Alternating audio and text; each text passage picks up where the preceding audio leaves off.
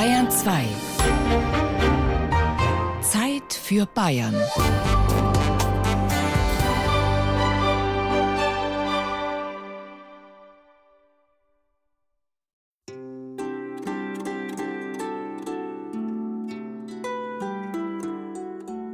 Das Wetter ist existenzfördernd oder vernichtend. Also sprich, Wetter hat etwas mit der Vegetation zu tun.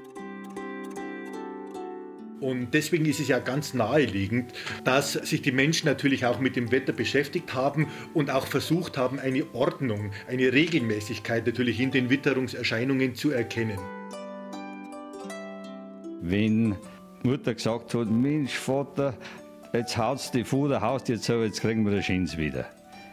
Wenn es die hintere Haustür zugehauen hat, dann haben wir ein schlechtes wieder gekriegt. Darum schaue ich sowieso alle Tage am Himmel auf. Wenn man Arbeit im Freien hat, dann ist man abhängig vom Wetter. Da bietet sich der Himmel natürlich an. Der Himmel ist nicht erreichbar. Aber das Wetter kommt vom Himmel. Und insofern Wetter in der Geschichte der Frömmigkeit spielt eine sehr, sehr große Rolle. Die meisten Geistlichen beten, wenn es irgendwie passt, dann Wettersegen. Jeden Sonntag.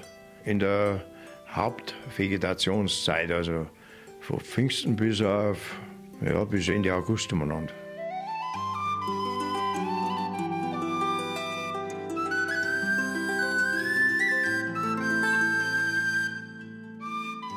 Wie wirkt der Wind?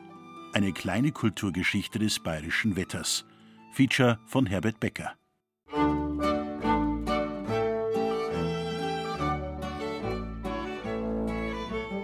Bis ins 20. Jahrhundert hinein war ja Bayern ein agrarisch geprägtes Land. Das heißt, ein Großteil der Bevölkerung hat von der Landwirtschaft gelebt und war damit natürlich auch von der Natur im weitesten Sinn abhängig, speziell natürlich auch damit vom Wetter abhängig. Wenn jetzt die Getreideernte zerstört war, dann hat das natürlich auch schwerwiegende Folgen nach sich gezogen. Insofern können wir das heute vielleicht gar nicht mehr so nachvollziehen, denn für uns ist heute Wetter mehr als Freizeitwetter wichtig und nicht so sehr als die wichtigste Voraussetzung für ein Wachsen unserer Naturressourcen sozusagen. Zwei Volkskundler, Michael Ritter vom Bayerischen Landesverein für Heimatpflege und Christoph Kürzeder, der Leiter des Diözesanmuseums Freising, sprechen über die existenzielle Bedeutung des Wetters. Helmut Groschwitz, der Leiter der Abteilung Kulturanthropologie an der Universität Bonn, macht sich Gedanken über den prägenden Einfluss, den das Wetter auf die kulturelle Entwicklung einer Gesellschaft hat. Das Wetter ist natürlich ein Faktor, der uns im Alltag eigentlich immer in irgendeiner Art und Weise betrifft. Durch unseren gesamten Alltag zieht, fängt an vom Wohnungsbau, Landwirtschaft, Viehzucht und so weiter, geht hin zu Kleidung.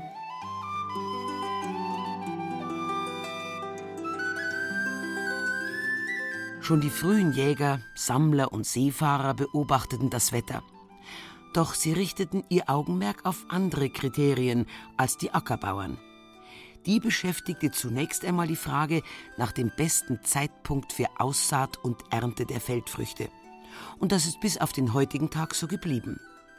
Geändert allerdings haben sich die Mittel, derer man sich auf der Suche nach der richtigen Antwort bedient. Hinterm Haus habe ich also eine Wetterstation. Das ist eine sogenannte agrarmeteorologische Wetterstation. Da gibt es 120 in Bayern. Die sind über ganz Bayern verteilt. Man möchte eben feststellen, wie sich das Wetter entwickelt. Man möchte aber auch wissen, äh, welchen Einfluss zum Beispiel das Wetter auf die Bodenfruchtbarkeit hat.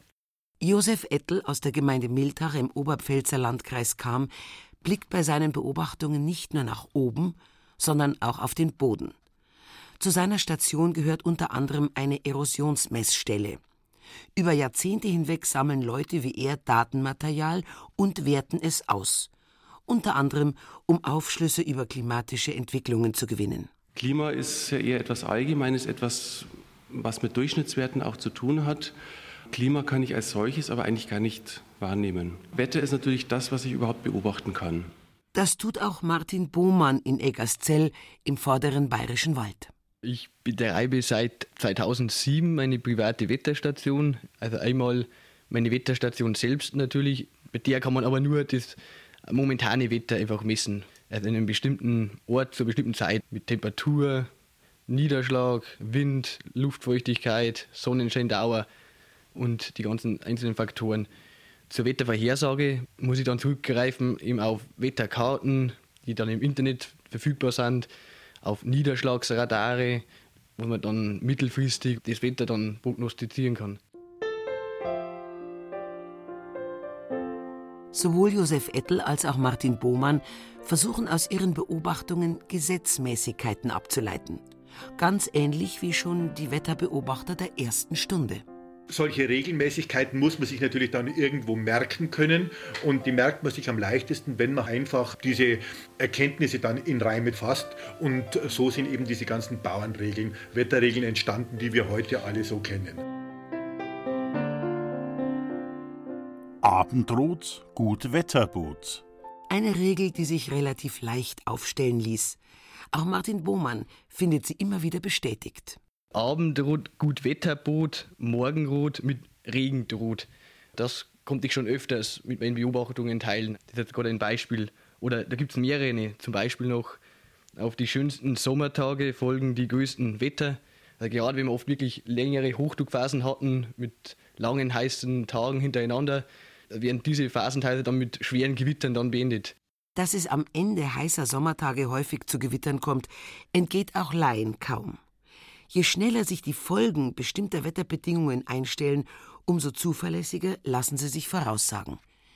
Mit dem Instrumentarium, das den Meteorologen heute zur Verfügung steht, lässt sich relativ weit in die Zukunft schauen.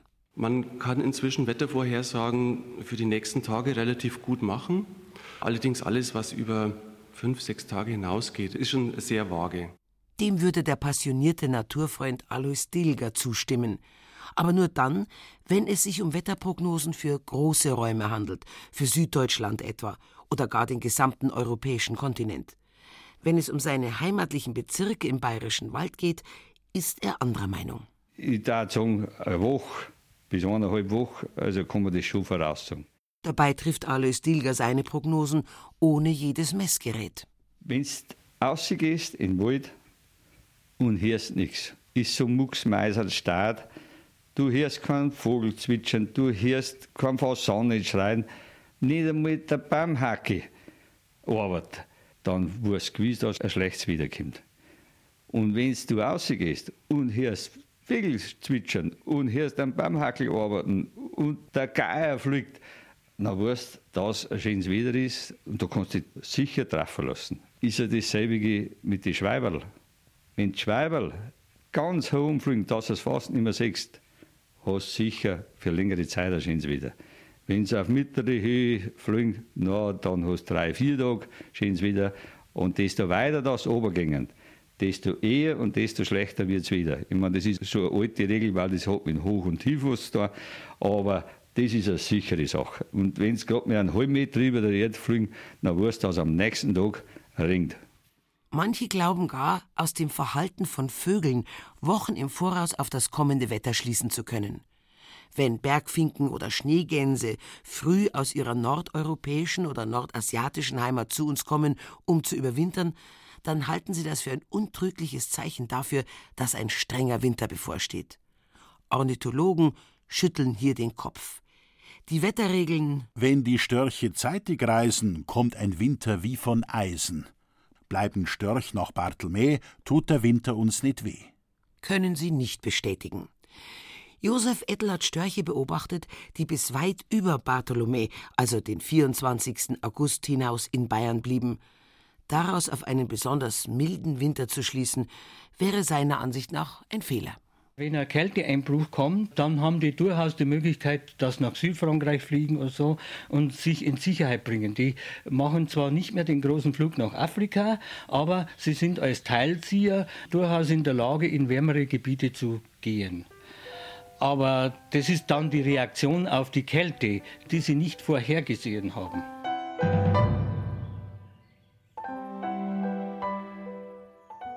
Wenn Josef Ettel himmelwärts blickt, um abzulesen, wie das Wetter wird, dann eher, um die Wolken zu betrachten. Das ist eigentlich ein Wissen, das früher die Landwirte viel mehr Intus gehabt haben wie heute.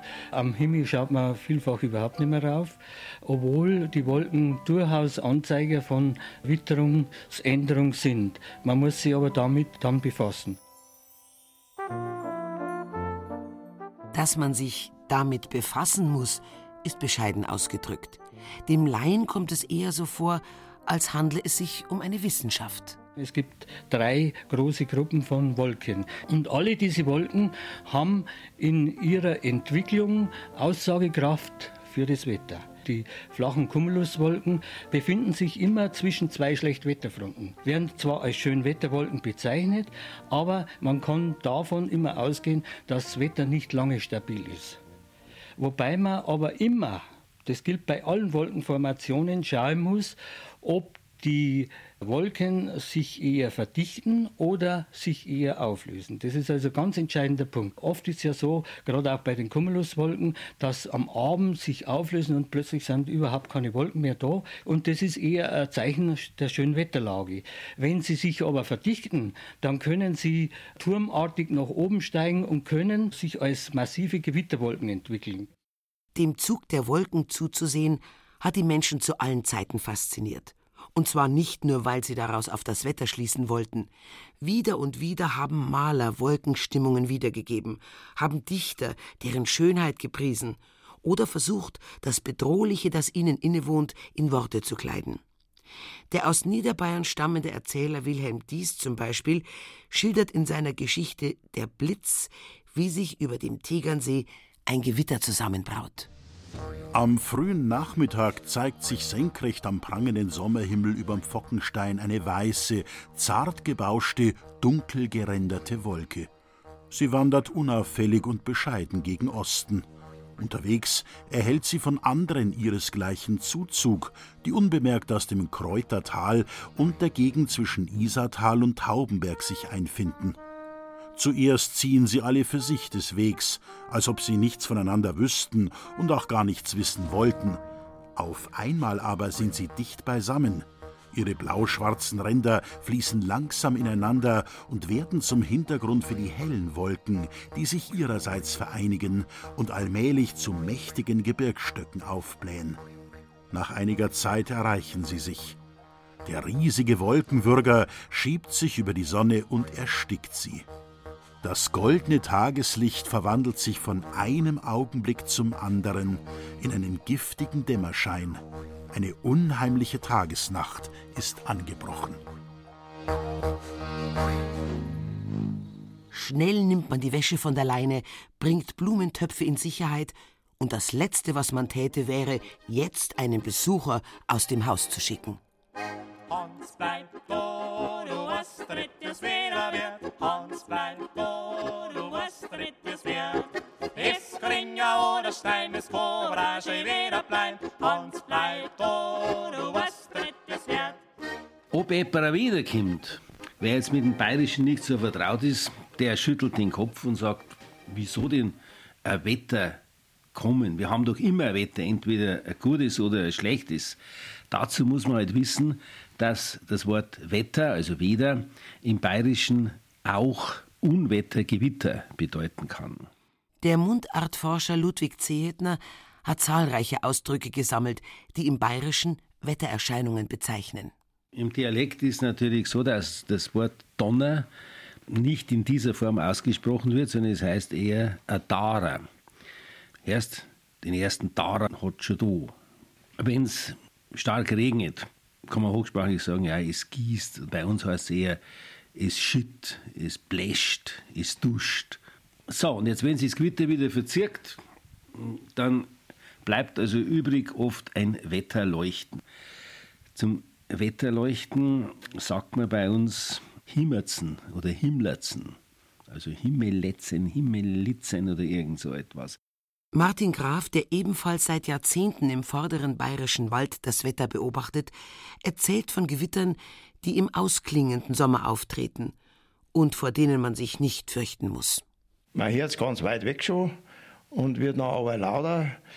Es sind ununterbrochene Blitze an der Vorderfront und kommt keiner mehr over. Das sind praktisch nur Wolke, Wolke, Blitze. Und wenn es drüber zückt, wird es gar nicht so viel lauter und dann zückt es weiter. Mein Vater hat da gesagt, da gehen sie wieder heim. Zurück zu den sogenannten Bauernregeln.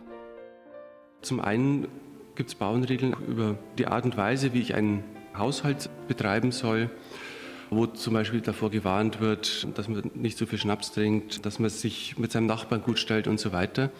Aber meistens werden darunter halt diese Bauernregeln verstanden, wo es ums Wetter geht.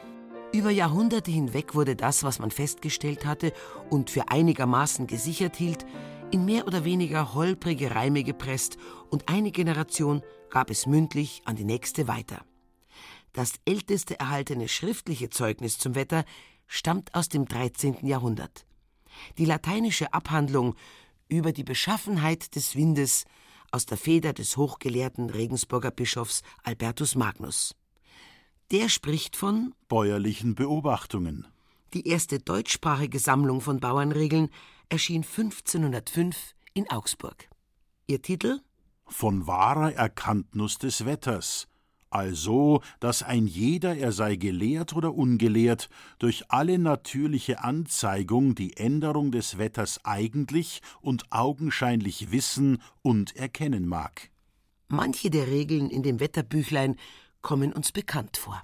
Das ist gewiss ohnals betriegen, wenn Schwalben auf dem Wasser fliegen und mit den Flügeln schlagend rein, Regenwetter nit weit tut sein.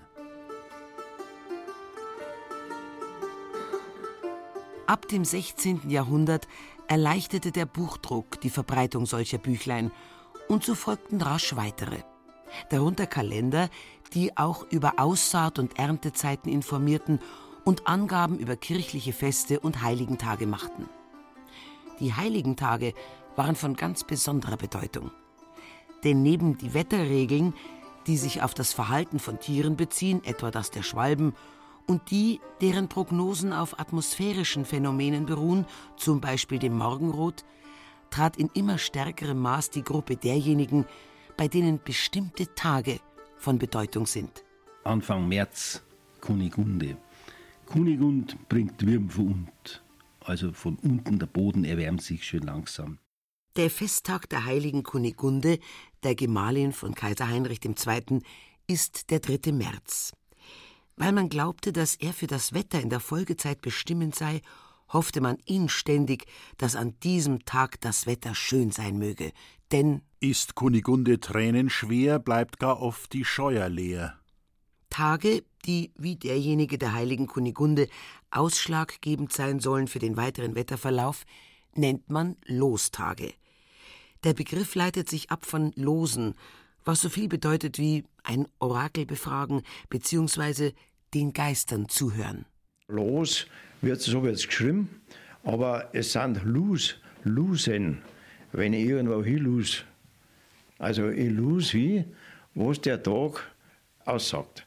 Ganz berühmt sind die zwölf Tage nach Weihnachten, wo im Grunde genommen jeder Tag für einen Monat des kommenden Jahres stehen soll. Also der Weihnachtstag für den Januar, der darauffolgende Stephanstag für den Februar, St. Johannes für den März und so weiter. Wie sich das Wetter von Weihnacht bis Dreikönig hält, so ist das ganze Jahr bestellt. Wenn dann manches doch nicht so ganz eintrifft wie vorhergesagt, liegt es daran, dass zum Beispiel so eine Wetterregel in Italien entstanden ist. Und wenn man sie hier benutzen möchte, muss man sie natürlich anpassen, weil man eben hier ein anderes Wetter hat. Ein weiterer Grund dafür, dass manche Wetterregel nicht mehr so recht passt, ist in der Kalenderreform durch Papst Gregor XIII. zu sehen. Weil der julianische Kalender im Jahr zwei Stunden vom Sonnenjahr abwich, ergab sich über die Jahrhunderte eine immer größere Kluft zwischen dem Kalender und dem tatsächlichen Lauf der Gestirne. Deswegen wurden im Jahr 1582 zehn Tage gestrichen. Das heißt natürlich, dass sich viele Tage verschoben haben. Viele von diesen Wetterregeln haben wir aber schon aus vorgregorianischer Zeit, aus der Zeit vor der Kalenderreform. Die von den Eisheiligen etwa. Pankrazi, Servazi und Bonifazi sind drei frostige Bazi. Und zum Schluss fehlt nie die kalte Sophie. In den Tagen vom 21. bis 23. Mai kühlt es überdurchschnittlich oft ab. Die Eisheiligen stehen aber vom 12. bis 15. Mai in unserem Kalender, weil sie eben im julianischen Kalender auch schon dort standen. Im Bayerischen nehmen wir es jetzt gar nicht, ausnahmsweise immer nicht so heilig, die heißen bloß die Eismaner. Dass sie Heilige sind, das ist in Bayern nicht ziemlich wurscht. Und wenn sie nicht stimmen, die Wetterregeln? Ja, stimmen, ich weiß auch nicht. Man kann es oft so oder so auslegen, aber wenn ich jetzt von mir selber ausgehe, ich handle mich mit den Sachen durchs Jahr und weiß nachher, dass ich gut aufgehebt bin, wenn ich wieder spannend so oder so ist, weil ich gemalt habe. Es gibt Bauernregeln, die eine erstaunlich hohe Trefferquote auch erzielen. Beispielsweise das mit dem Siebenschläfertag, der 27. Juni. Es ist tatsächlich so, dass dieser Spruch, das Wetter am Siebenschläfertag sieben Wochen bleiben mag, schon eine gewisse physikalische Entsprechung auch findet. Also in Bayern, in Süddeutschland, trifft es immerhin mit einer Wahrscheinlichkeit von um die 70 Prozent zu. Das ist also doch deutlich über einem statistischen Durchschnitt. Das mit dem Siebenschläfertag schon ein Beispiel, wo man sagen kann, das hat schon öfters gepasst. Also da ist schon was dran, ja.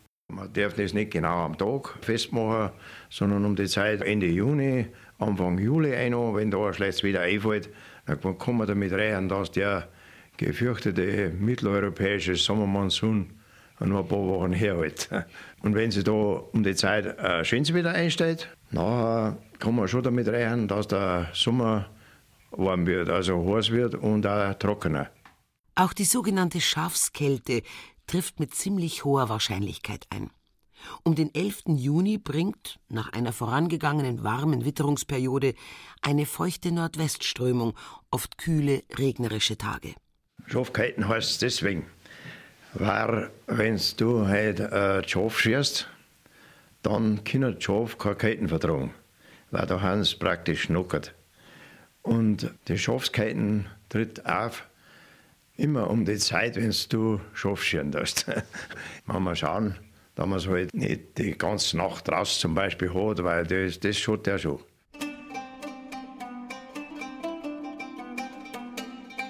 Auf der anderen Seite gibt es zum Beispiel so Sprüche, Wetterregeln, wie man es nennen will, wie zum Beispiel das mit den Hundstagen. Also da stimmt es also überhaupt nicht mit den tatsächlichen Phänomenen überein. Das hat nicht mit der Hitze zu tun, also nach dem Motto, in der Hitze leidet man wie ein Hund, sondern mit dem Sirius. Sirius, der ja auch als der Hundstern bekannt ist.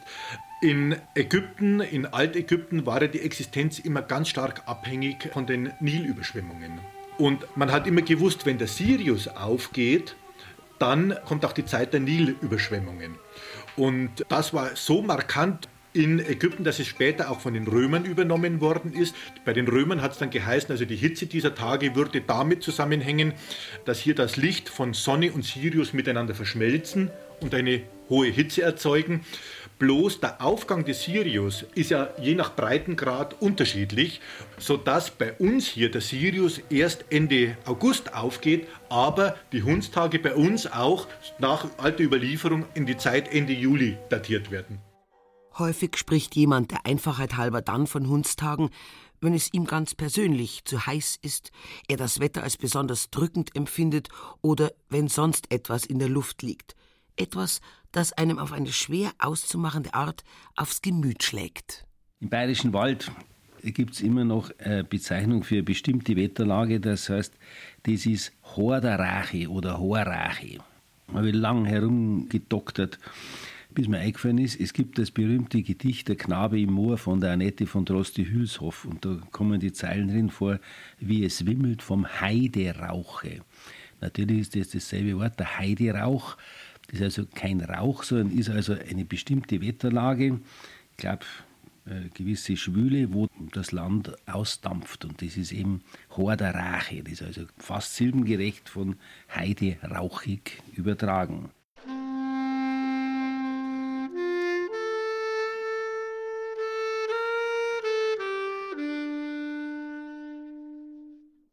Mit dem Heideraucher ist Julius Längert, der vor vielen Jahren von Ostfriesland nach Bayern übersiedelte, vertraut.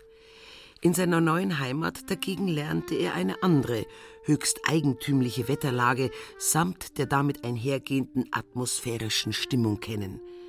In Ermangelung einer treffenderen Bezeichnung nannte er sie Weißbierwetter.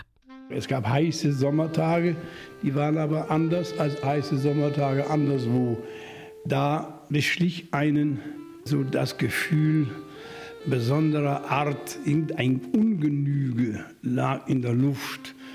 Und man hatte das Gefühl, dass man sich die Haut ausziehen möchte vor lauter, ich weiß nicht was, weil irgendetwas lag in der Luft.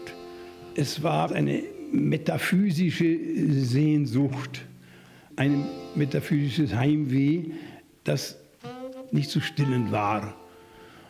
Es gab dagegen kein Mittel, außer man setzte sich irgendwo hin und trank ein Weißbier. Das Weißbier half auch nicht gegen das eigentliche Weh, aber es minderte es etwas und desensibilisierte ein bisschen. Und wenn es einem nachher dann schlecht ging, dann wusste man wenigstens wovon. Andere nennen das eine Schönwetterdepression, aber das ist nicht der treffende Ausdruck. Schönwetterdepression könnte man woanders auch haben. Dies ist eine typisch bayerische, bündnerische Spezialität. Vielleicht haben Menschen, die mit diesem Phänomen aufgewachsen sind, eine gewisse Immunität gegen die Krankheit entwickelt, die es bei Fremden offenbar auslöst. Wie eng aber auch bei waschechten Bayern das psychische Befinden mit dem Wetter zusammenhängt, führt das 100 Jahre alte Gedicht Weder Schwuin der Bayerwalddichterin Emmerenz Meyer vor Augen. Ein vor Eifersucht verzweifelter Bursch klagt. Mi wirkt der Wind, mi druckt der Tag. Hü, meine Äxeln, hü. Schwul wird's, es kommt der Wederschlag. Hü, meine Äxel, hü. Der Acker hat einen Hirtenboden, der Mentkorn Gang, der Pflug an schon. Hü, meine Äxel, hü. Mi wirkt der Wind, mi brennt der Tag. Hat, meine Äxel, hat. Und dass mis Mensch jetzt nimmer mag? Hat, meine Äxel, hat. Es hat immer seinen guten Grund. Und wann ich nicht der Stich den Hund, den Schlechten, straf mich Gott. Um es ganz klar zu sagen, weder der Heiderauch noch das Weißbierwetter noch die Wederschwulen haben etwas mit der bekanntesten aller bayerischen Wettererscheinungen zu tun, mit dem Föhn. Dieser warme Wind hat seinen Ursprung auf der Südseite der Alpen. Dort regnen schwere Wolken ab. Auf der bayerischen Seite, auf der alten Nordseite, da lösen sich die Wolken auf und dort herrscht dann eben dieser Föhn. Und der was dann auch bis zu dem Bayerischen Wald vordringt. Und, und das sieht man dann daran, dass man halt dann vom Bayerischen Wald aus auch die Alpenkette erkennen kann. Und das ist im Jahr so circa 14, 15 Mal schon der Fall. Die gute Fernsicht ist eine seiner Auswirkungen. Berüchtigt ist er für andere. Vor allem wetterfühlige Menschen haben unter ihm zu leiden.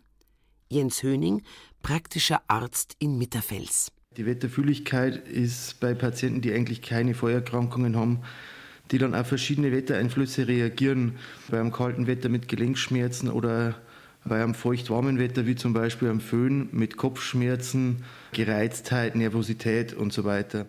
Ich glaube, dass es der Föhn war. So hat Franz Beckenbauer einmal eine Niederlage des FC Bayern erklärt. Auch als Entschuldigung bei Arbeitsunlust, ja sogar in allen möglichen Fällen von Unzurechnungsfähigkeit muss der Föhn herhalten. Angeblich haben Richter Unfallverursachern oder Straftätern schon mildernde Umstände zuerkannt, weil zum Zeitpunkt ihrer Taten Föhn herrschte. Bemerkenswert ist auch ein Fall, der einst am Amtsgericht Lindau anhängig war und in dem der Angeklagte ganz gegen seine dringende Erwartung schuldig gesprochen wurde. Der Spiegel berichtete seinerzeit Der Schuldspruch überraschte in Lindau nicht. Speziell bei Föhn neige Richter W., der Kopf verletzt ist, zu extremen und unverständlichen Urteilen. Dass alte Verletzungen bei Wetterumschwüngen neue Schmerzen verursachen, ist keine Seltenheit. Dr. Höning kennt das aus eigener Erfahrung. Ich persönlich habe ein Navi am Hinterkopf seit der Kindheit und merke da bis zu 24 Stunden vorher, wenn sich das Wetter dramatisch verändert. Man spricht in solchen Fällen allerdings nicht von Wetterfühligkeit, sondern von Wetterempfindlichkeit. Mitunter ist sie vermischt mit einem Schuss Einbildung. Es gibt Patienten, die nach zum Beispiel Knochenbrüchen schon vorher sagen können, dass das Wetter umschlagt. Äh, manche sagen sogar, sie kennen es eine Woche vorher schon. Äh, andere kennen es kurz vorher, wo es allerdings der Wetterbericht schon gesagt hat und vielleicht da die Erwartungshaltung dementsprechend ist. Warum gerade der Föhn den Menschen so zusetzt, ist nicht restlos geklärt. Wenn sich die warmen Luftmassen mit der tiefer liegenden Kaltluft vermischen, kommt es zu kleinen, aber schnellen Luftdruckschwankungen. Offenbar versucht der Körper, diese Schwankungen auszugleichen, was wohl den Rhythmus anderer Körperfunktionen stört. Es scheint aber auch Personen zu geben, bei denen genau das ein Hochgefühl auslöst. Hermann Hesse jedenfalls schreibt in seinem Roman Peter Kamenzind Wenn der Föhn nahe ist, spüren ihn viele Stunden voraus Männer und Weiber, Berge, Wild und Vieh. Sein Kommen verkündigt ein warmes, tiefes Sausen. Zugleich rückt die ganze Landschaft ängstlich nah zusammen. Auf Gipfeln, die sonst in entrückter Ferne brüteten, kann man jetzt die Felsen zählen, und von Dörfern, die sonst nur als braune Flecken im Weiten lagen, unterscheidet man jetzt Dächer, Giebel und Fenster. Es gibt nichts Seltsameres und Köstlicheres als das süße Föhnfieber, das in der Föhnzeit die Menschen der Bergländer und namentlich die Frauen überfällt, den Schlaf raubt und alle Sinne streichelnd reizt.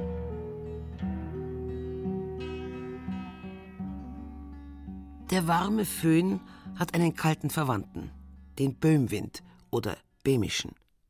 Das Gebiet, in dem er auftritt, ist bei weitem überschaubarer als das, in welchem gelegentlich Föhn herrscht. Der böhmische Wind wird häufig unterschätzt. Der Böhmisch, sagen wir mir, da muss es einmal dabei sein, wenn der von den Kampfurter Senke außer David. Böhmen ist ja umgeben von Gebirgen. Es ist nur eine Öffnung und das ist äh, das äh, Kamptal. Bei Furt im Wald, das geht raus nach Kam und der Wind aus dem Osten, wenn er Ostlage ist, geht wie in einer Injektordüse durch diese Düse durch. Das heißt, der Wind wird zusammengedrängt durch dieses enge Tal und beschleunigt sich massiv. Da geht bei uns zum Beispiel Wind und da drin hat es Windgeschwindigkeiten von 60, 70 Stundenkilometer. Wenn der richtige bäumische rausgeht, ist halt eiskalt, weil er vom Festland herkommt. Er kommt aus dem russischen Festlandgebiet her. Im Lied wird er erfasst. Bäumischer Wind, ich bitte schön, lass mir meinen Hobern auf der Leiten stehen. Also da sind praktisch nicht einwirft und äh, dass er halt noch so ein Bracher ist, der Hoben. Das Getreide ist da gemalt. Hobi mein Boyd sagt, leiten sagt, leiten sagt, Hodern der beimische Wind vorwärts, Wind vorwärts, beimischer Wind, die bitte schön, bitte schön, lau mal mein Boyd auf der Leiten stehen, Leiten stehen. Der niederbayerische Schriftsteller Karl Krieg schildert in einer Satire, wie der böhmische Wind der Fremdenverkehrswirtschaft zusetzen kann. Ob sie auch wie immer zufrieden? Der böhmische Wind wurde zum Reklamationsgrund. Gästeaufstand im Adalbert Stifterzimmer, lautes Pfeifen auf Tradition und jahrhundertealte Naturattraktion. Der böhmische Wind sei eine Urlaubsbeeinträchtigung, ein quälendes Hindernis beim Fahrradfahren, ein Wiederbeleber der fast vergessenen Nebenhöhlenschwäche. Nieder mit dem böhmischen Wind! Abreise und Geld zurück, wenn sich in dieser Angelegenheit nichts ändert. Der Gast ist König und soll es bleiben. Schon kommt der Bürgermeister extra fesch fröhlich, dezent ländlich im leichten Sommerstäuber mit Gebirgsschützenhut und entschuldigt sich für die naturgegebenen Unbilden und Beeinträchtigungen. Mit pressefotofestem Lächeln überreicht er eine Flasche Bärwurz und einen Gutschein für eine Woche Ersatzurlaub im bayerischen Wald unter garantiert angenehmeren Bedingungen. Selbstredend wird er die Sache mit dem böhmischen Wind bei der nächsten Gemeinderatssitzung vorbringen. Wie immer wird man das Menschenmögliche tun. Es ist gut möglich, dass der böhmische Wind sogar hinter einer Sagengestalt steckt, von der man sich im bayerischen Wald erzählte, vor allem in der Gegend um Kam, dem Bilmesschneider. Das ist eine Figur, also eine gedachte sozusagen Wettererscheinung. Und wenn man die Flächen anschaut, die Getreideflächen im Sommer, wenn ein Wetter drüber gezogen ist, ein Gewitter, haben Flächen eingeworfen, oft, und alle haben nicht eingeworfen. Und man hat sich das nicht erklären können, warum das auf einmal da irgendwas dreht eingeworfen ist, am Boden dort liegt und das andere steht wieder schön. Und da hat man gesagt, da ist der Bulmerschneider drüber. Und der Bulmerschneider, der hat an die Face drei oder vier Sicheln dran gehabt, so hat man sich das vorgestellt und hat auch mit den Armen hat er Sicheln dran gehabt und mit dem Zeug, also mit dem Werkzeug, hat er praktisch das Getreide eingeworfen. Denkbar wäre auch, dass der Bilmes-Schneider einen Wirbelsturm verkörpert. Wer glaubt, derlei gebe es in Bayern nicht, der irrt. Wenn man Martin Bohmann nach dem beeindruckendsten Erlebnis fragt, das ihm seine Wetterbeobachtungen beschert haben, dann braucht er nicht lange nachzudenken. Das war einmal ein Tornado direkt vor meiner Haustüre. Das war im Jahr 2008 an einem Sonntag und ich habe davon auch einige Bilder gemacht, die man auf meiner Webseite ansehen kann, auf wetter-eckerszell.de. Das war eindeutig das Faszinierendste. Für Landwirte, die ihre Ernte einbringen wollen, für Forstwirte, die jahrelang zusehen, wie ihr Wald heranwächst, für jeden, der Haus, Hof und Vieh besitzt, steht bei solchen Elementargewalt nicht die Faszination im Vordergrund, sondern die Angst um Hab und Gut. Und in den Zeiten, in denen es noch keine Versicherungen und staatlichen Katastrophenhilfen gab, war es die nackte Existenzangst. Die Beschäftigung mit dem Wetter war deshalb immer auch eine Beschäftigung mit der Frage, Inwieweit kann sich der Einzelne schützen, kann gutes Wetter auch erflehen, kann auch dazu was tun durch Gebete, durch Handlungen natürlich auch. All mein Denken, segne all mein Tun. Dahinter steckt die theologische Vorstellung, dass ein Blitzschlag, ein Hagel, auch Überschwemmungen eine Art von Warnung oder eine Strafe Gottes sind.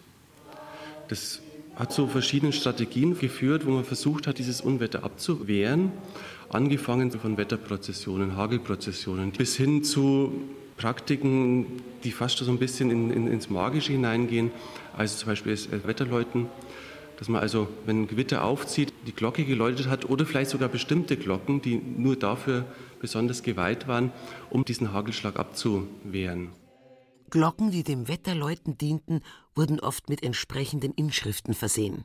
Die Lebenden rufe ich, die Toten beklage ich, die Blitze breche ich. Dem Wetterläuten liegt, genau wie dem Wetterschießen, der aus vielen Kulturen bekannte Gedanke zugrunde, dass Lärm Geister und Dämonen vertreibt. Wetterschießen ist keine kirchliche Praxis, aber hat sich schon im 18. Jahrhundert in vielen Gegenden, besonders auch Gebirgsgegenden von Süddeutschland bis Tirol, Südtirol durchgesetzt. Wobei man im katholischen Bayern alles in allem eher zum Läuten neigte. Schließlich nahm man an, Blitz und Hagel würden von Hexen oder gar vom Teufel selbst verursacht, da lag es nahe, diese bösen Mächte mit dem vollen Ton einer geweihten Kirchenglocke abzuschrecken. Das heißt, wenn man nur daran glaubte, tat es auch der zarte Klang eines Handglöckchens.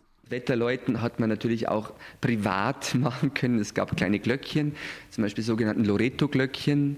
Das sind kleine Glöckchen, die man auch an Marienwallfahrtsorten kaufen konnten oder die die umherwandernden Kapuziner auch verteilt haben gegen ein Almosen. Und das sind kleine Glöckchen, meistens mit einer Darstellung eines Mariengnadenbildes, das man dann auch läuten konnte. So eigentlich die kleine Schwester der großen Kirchenglocke. Für einen Weiler war das natürlich wichtig.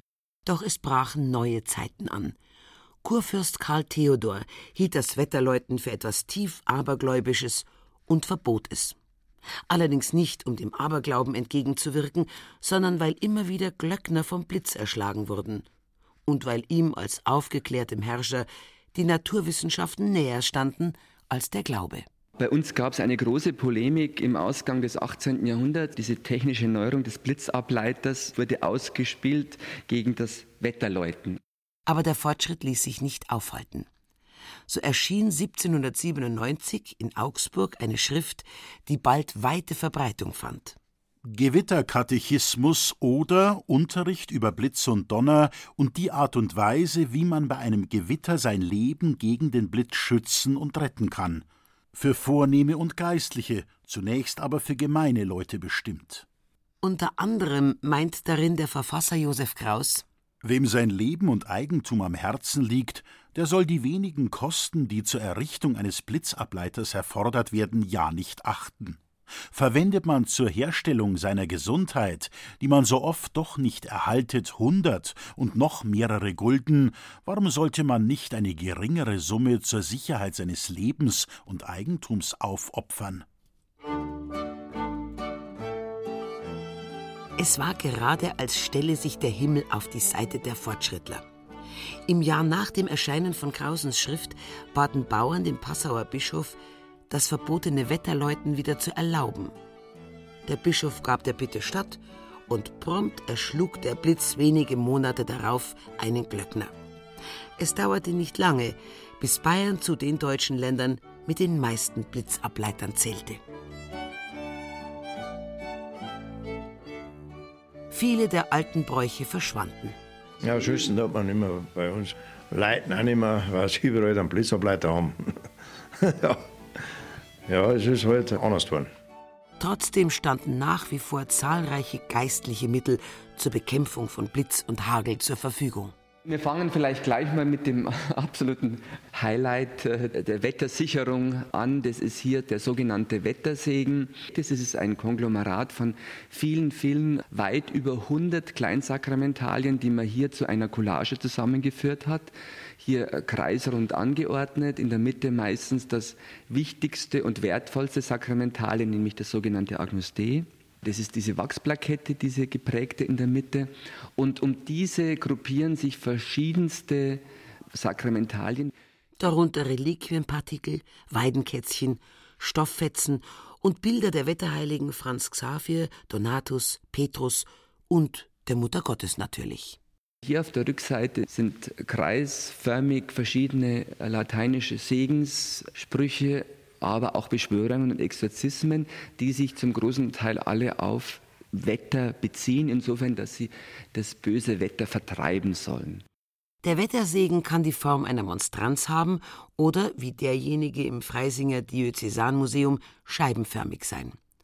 Man stellt ihn im Haus auf oder hängt ihn an die Wand.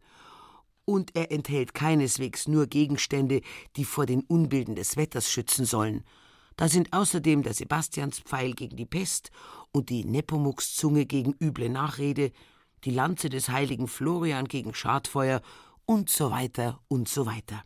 Das hat direkt hilft. Der Glaube ist halt da, dass man da gut aufgehabt ist, wenn man mit seinen Herkunden gut steht. Unter einem Wettersegen versteht man aber nicht nur einen Gegenstand, sondern auch ein Gebet. Die meisten Geistlichen beten, wenn es irgendwie passt, dann Wettersegen. Jeden Sonntag. In der Hauptvegetationszeit, also von Pfingsten bis auf ja, bis Ende August umeinander. Auch bei Umgängen und Prozessionen wird um gutes Wetter gebetet. Flurumgänge haben wir. Um die Zeit vor Pfingsten haben die Flurumgänge. Und da wird um gutes Wetter betet. Bei uns ist der Flurumgang immer an dem größten Himmelfahrtstag jetzt oder einen Tag später oder wenn es nicht passt. Voraus geht der Pfarrer mit der Monstranz. Der Pfarrer muss schon dabei sein, weil sonst hilft es nach Meinung der meisten nicht. Ihm folgt die Gemeinde. Gott, der allmächtige Vater, segne euch und schenke euch gedeihliches Wetter, erhalte Blitz, Hagel und jedes Unheil von euch fern. Amen. Amen. Er segne die Felder, die Gärten und den Wald und schenke euch die Früchte der Erde. Amen. Amen. Er begleite eure Arbeit, damit ihr in Dankbarkeit und Freude gebrauchet, was durch die Kräfte der Natur und die Mühe des Menschen gewachsen ist. Amen. Amen. Das gewähre euch der dreieinige Gott, der Vater, der Sohn und der Heilige Geist. Amen. Amen.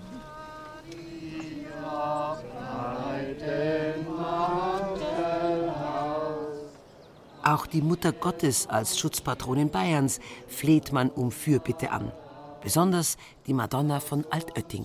Maria von Altötting, äh, dieses wichtigste Gnadenbild hier in Altbayern, spielt auch als Wetterschutz eine große Rolle. Nicht sie jetzt persönlich als Devotionalkopie, sondern ein Sakramentale, das man in Altötting bis heute kriegt, die sogenannte schwarze Wetterkerze, die man bei Unwetter früher eben entzündet hat, Rosenkranz gebetet und diese Kerze entzündet.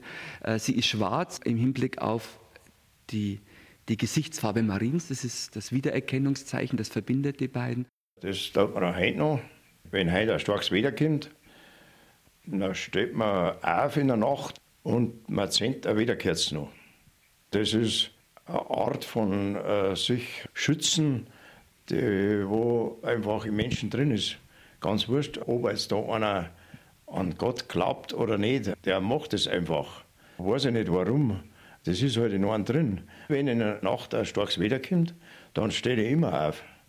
Und da zählt man kurz noch.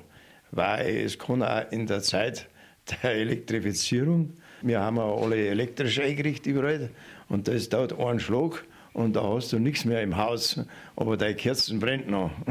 Es ist ja so.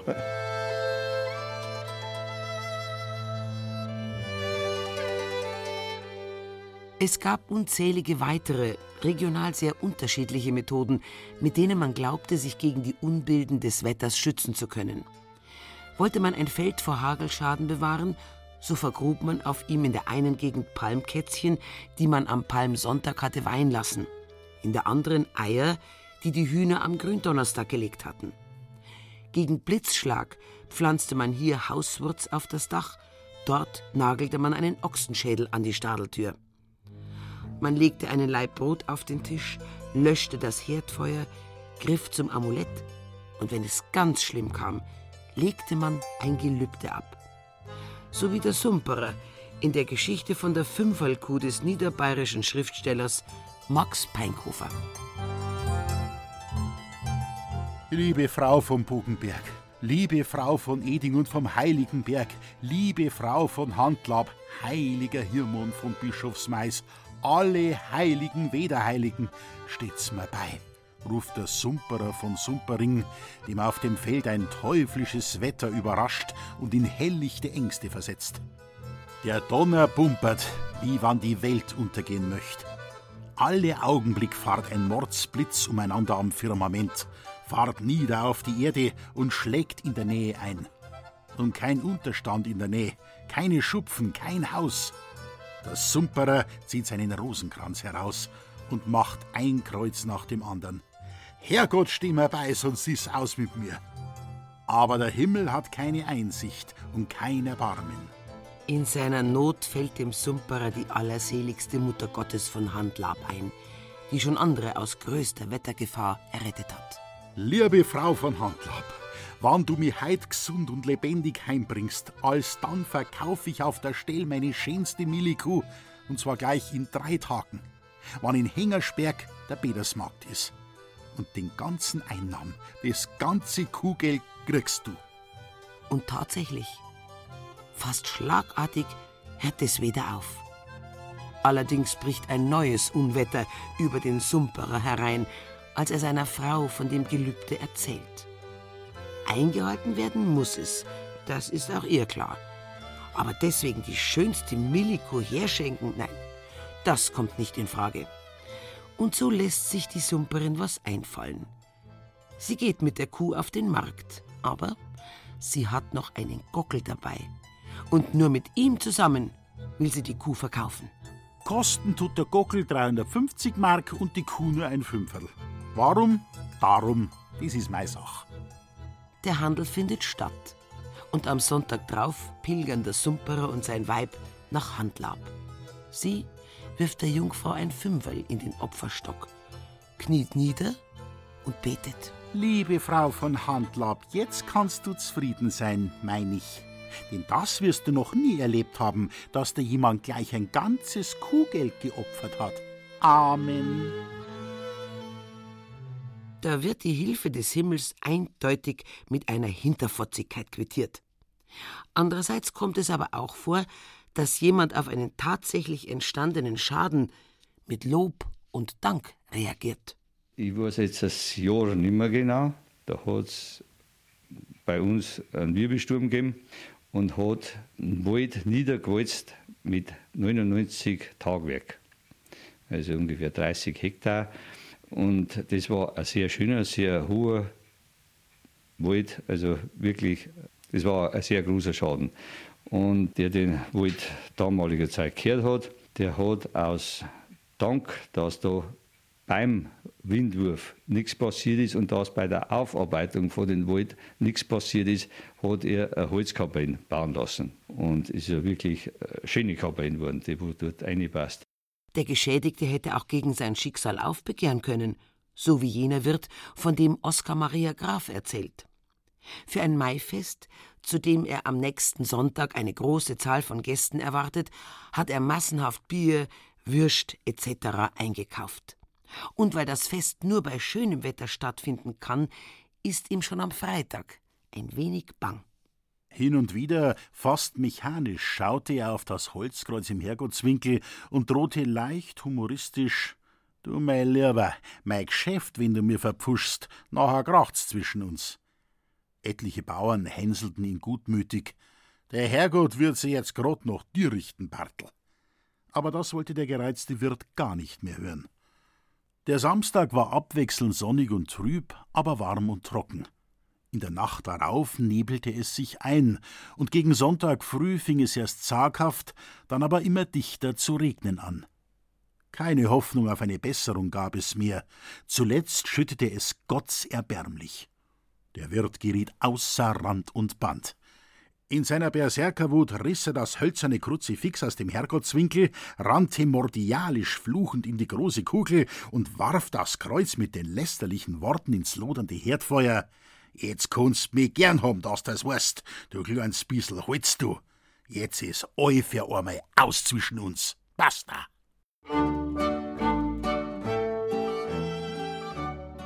Wie also reagiert ein bayerischer Christenmensch typischerweise auf gravierende Wetterereignisse? Der Ehrlichkeit halber wird man sagen müssen, er verhält sich ziemlich genau so wie das Wetter selbst.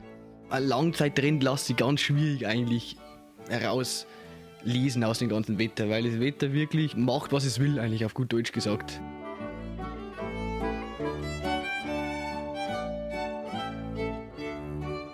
Wie wirkt der Wind?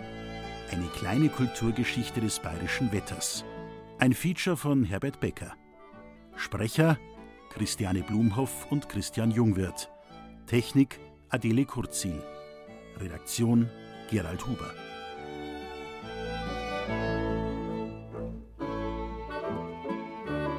So. Ja, geh mal auf einen Haferl Kaffee, oder wie siehst du das? Ah, dies war er wieder. Gut.